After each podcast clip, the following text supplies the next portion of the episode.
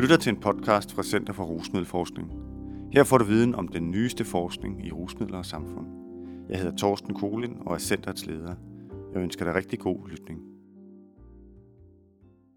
Nye psykoaktive stoffer. En ny bekymring i det danske stoflandskab. Skrevet og indlæst af Maria Dick Herold, adjunkt ved Center for Rusmiddelforskning. Vibeke Asmussen Frank, professor ved Center for Rusmiddelforskning, er medforfatter. Artiklen er bragt i Stofbladet nummer 30 i foråret 2018.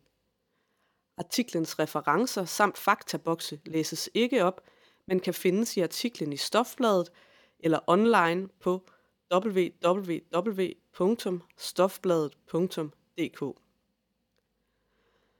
Fænomenet nye psykoaktive stoffer har i løbet af de senere år fået stigende opmærksomhed både i Europa og i Danmark. Denne artikel sætter fokus på, hvad NPS egentlig er, hvor udbredt fænomenet er, og hvordan der lovgives omkring disse stoffer. Det viser sig, at ingen af delene er helt nemme at få hold på. Nye psykoaktive stoffer, også kaldet NPS, er en ny kategori af stoffer. Under denne kategori hører blandt andet en række forskellige syntetiske stoffer, der imiterer effekten af mere velkendte stoffer. For eksempel cannabinoider, der imiterer cannabis, katinoner, der er et alternativ til ecstasy i effekt, eller fenatyn-lignende syntetiske opioider, der imiterer effekten af heroin eller morfin. Fælles for denne kategori af stoffer er også, at de ikke er omfattet af international narkotikakontrol på samme måde som de mere etablerede stoftyper, blandt andet fordi de rent kemisk ikke er identiske med for eksempel cannabis, amfetamin, ecstasy eller heroin, men blot ligner og dermed ikke er omfattet af loven. Af samme grund er der stort fokus på disse stoffer i såvel Danmark som i EU, hvor der diskuteres og indføres nye love på området, ligesom stoffernes kemiske sammensætninger og egenskaber overvåges nøje både i dansk og i europæisk sammenhæng. Dette skyldes blandt andet, at NPS ofte forhandles i meget ren form, altså uden den samme mængde af fyldstoffer, som man typisk finder i for eksempel kokain og heroin. Blandt andet af den grund vurderes det, at risikoen for forgiftning er relativt høj. Det europæiske narkotikaovervågningscenter EMCDDA fastslår derfor også i deres nyeste rapport, at NPS udgør en betydelig sundhedsmæssig udfordring i Europa. Forskning viser dog også, at de faktiske sundhedsmæssige og sociale effekter af NPS til synladende lader vente på sig. Udbredelse af nye psykoaktive stoffer. NPS har fået ganske massiv opmærksomhed de seneste år, både fra politikere, forskere og i medierne.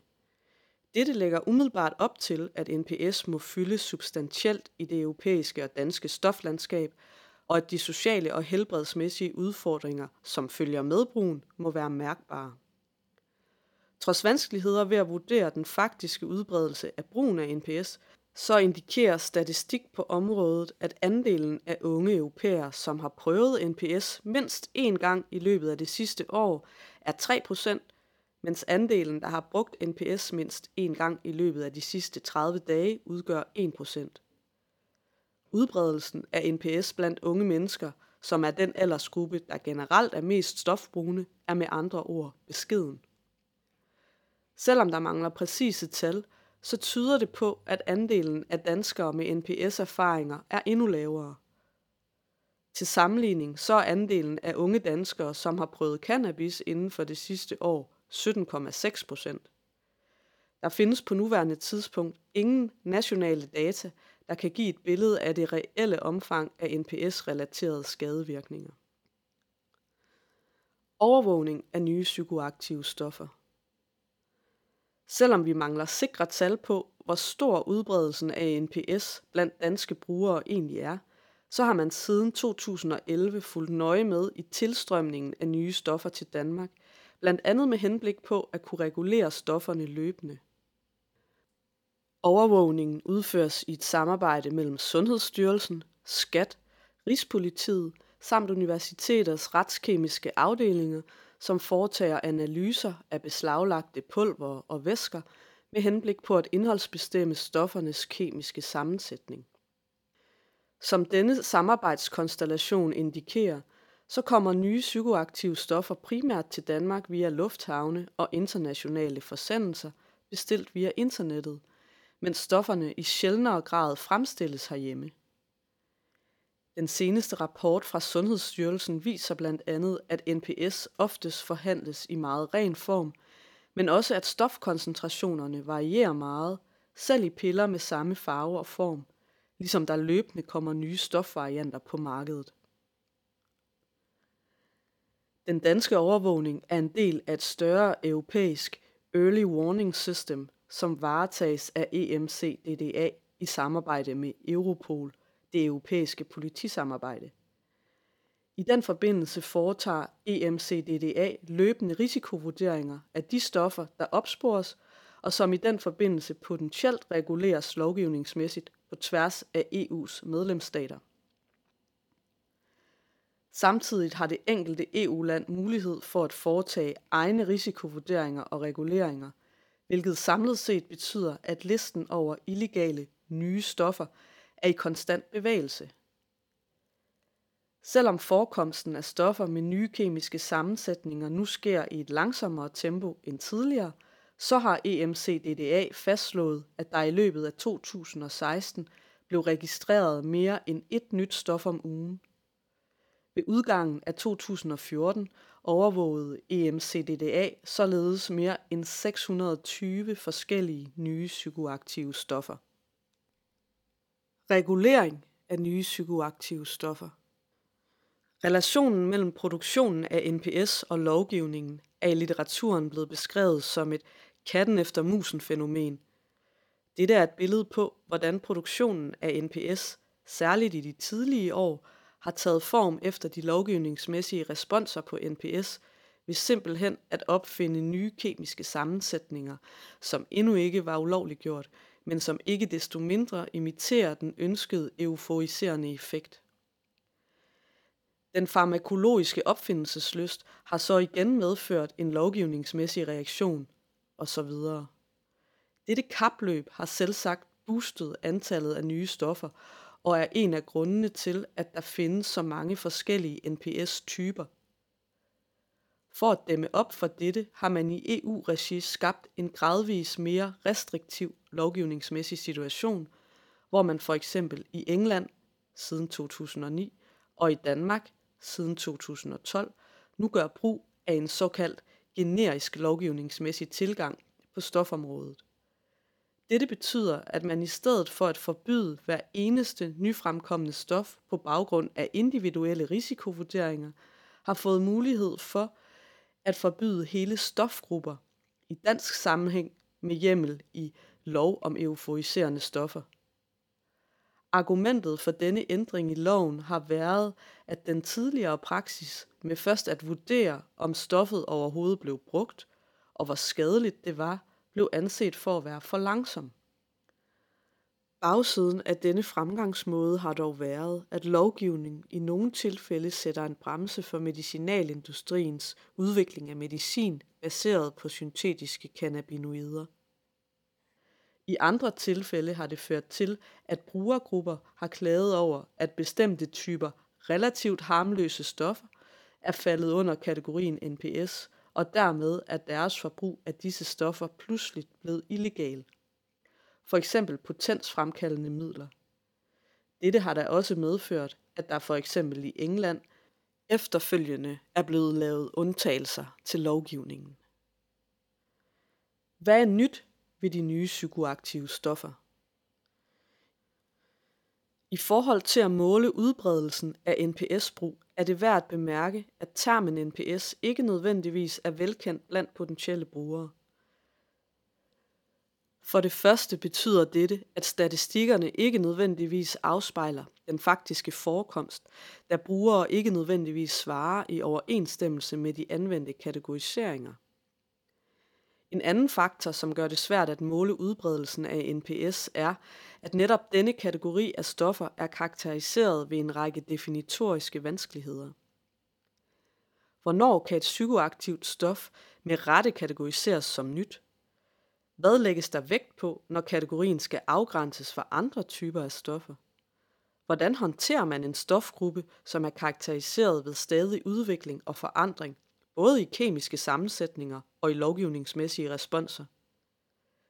Disse og lignende problemstillinger har for nylig bevirket, at forskere mere kritisk er begyndt at grænske, hvad det egentlig er, der er nyt eller særligt ved NPS. Historisk har NPS rod i 1970'ernes designer drugs, der blev anvendt som betegnelse for psykoaktive stoffer, ofte brugt med et rekreativt formål, og som kemisk set afledtes af allerede illegale stoffer. Termen blev stadig anvendt op gennem 1980'erne og 1990'erne, hvor betegnelsen legal highs også vandt indpas. Legal highs blev brugt til at referere til et nu bredere udvalg af ikke kun kemiske substanser, men også plantebaserede stoffer eller såkaldt herbal highs, som heller ikke var reguleret lovgivningsmæssigt. Den manglende regulering var som beskrevet også kendetegnende for NPS, da betegnelsen begyndte at vinde indpas midt i nullerne, men er grundet den nu mere restriktive lovgivning ikke længere definitorisk afgørende. Det er stofferne som kemisk nyhed som sådan heller ikke, da en del af de stoffer, som blev og bliver karakteriseret som NPS, faktisk har en lang historie farmakologisk set. Nogle af de bredeste definitioner inkluderer både traditionelle illegale stoffer, som for eksempel kat og psilocybin fra for eksempel svampe, samt legalt fremstillede stoffer, som for eksempel sovemedicin, der også kan bruges rekreativt, men hvor effekten typisk beskrives som en bivirkning. Det, der fremhæves, er netop stoffernes rekreative anvendelsespotentiale, og dermed fremhæves formålet med indtaget som det nye. Et andet forhold, som fremhæves for eksempel i EMCDDA's tidlige definition af NPS, er stoffernes sundhedsskadelige effekt. Men da de fleste psykoaktive stoffer, nye eller ej, associeres med en eller anden grad af sundhedsrisiko, er dette forhold heller ikke særligt behjælpeligt i forbindelse med konstruktionen af en mere skarp definition på, hvad NPS egentlig er, og hvad der samlet set gør, at denne stofgruppe karakteriseres som ny. NPS som kategori er altså svært at definere og afgrænse præcist. Betegnelsen er på tværs af instanser og EU-lande præget af manglende konsensus angående både stoffernes historicitet, deres juridiske status og deres sundhedsmæssige implikationer. Hvem bruger de nye psykoaktive stoffer? Som nævnt er den reelle udbredelse af NPS i dansk sammenhæng svært fastslå. Vi ved derfor kun ganske lidt om, hvem der bruger NPS og hvorfor, eller hvad implikationerne af denne tilsyneladende nye stofgruppe er i relation til behandlingsindsatser og forebyggelse.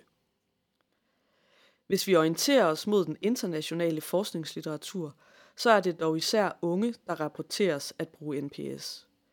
Men ligesom med andre stoffer, er brugen af NPS blandt unge afhængig af mange forskellige ting. Tilgængelighed, hvor og med hvem de indtages osv. Rusmiddelforskerne Misham og Newcomb konkluderer dog også, at de fleste NPS-typer ikke har ændret stofmarkedet i nogen særlig grad.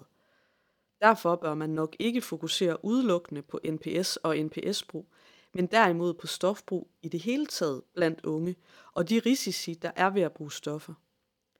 Dette gælder både risiko for udviklingen af problematisk brug af stoffer, men også situationsbestemte risici, som for eksempel overdosis eller uheld i påvirket tilstand.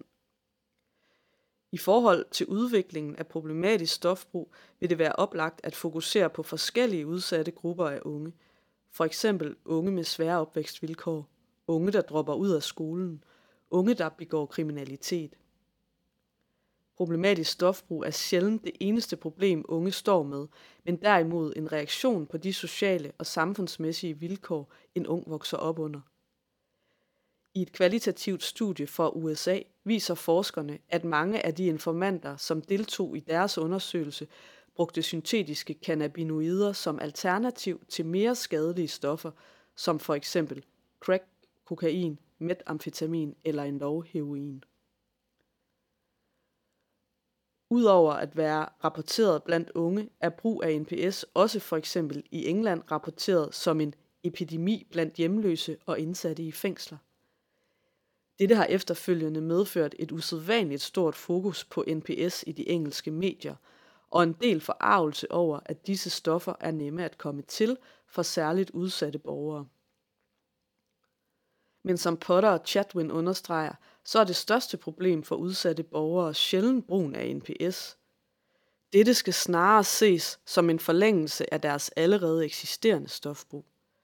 Det er derimod i årsagerne til dette stofbrug, at deres største problemer ligger. Årsager, der ofte er rundet af ulige samfundsmæssige vilkår, for eksempel i relation til arbejde, uddannelse samt svære opvækstvilkår.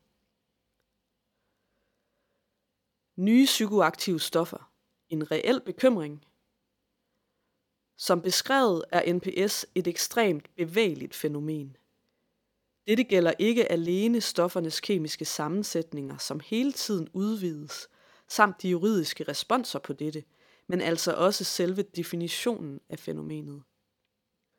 Nogle af de nyere definitioner er så brede, at de i princippet både inkluderer stoffer med nye kemiske sammensætninger, men også allerede etablerede substanser, som blot bruges hyppigere eller anderledes end førhen. På baggrund af ovenstående oprisning må svaret på spørgsmålet om, hvorvidt NPS udgør en ny bekymring i det danske stoflandskab være dobbelt. Der er på den ene side ingen tvivl om, at der eksisterer en bekymring, et fokus på overvågning, lovgivningsmæssige restriktioner og kontrol, samt potentielle sundhedsmæssige risici. Lidt frækt kan man sige, at NPS er blevet udnævnt som en potentiel, endda global trussel, allerede før der er opstået et mærkbart sundhedsmæssigt eller socialt problem. På den anden side er det vanskeligt helt at få øje på problemet empirisk set, hvilket efterlader et indtryk af en stor reaktion på et relativt lille problem. Men betyder dette så, at vi som lovgivere, behandlere, forskere og rusmiddelbrugere ikke skal være opmærksomme på fænomenet? På dette spørgsmål må svaret være nej. Spørgsmålet er blot, om det ikke vil være mere meningsfuldt at fokusere på, hvordan forskellige stoffer bruges i forskellige sammenhænge, samt på de vilkår, som stofbrugere indtager deres stoffer under, snarere end at fokusere på NPS som noget helt særligt.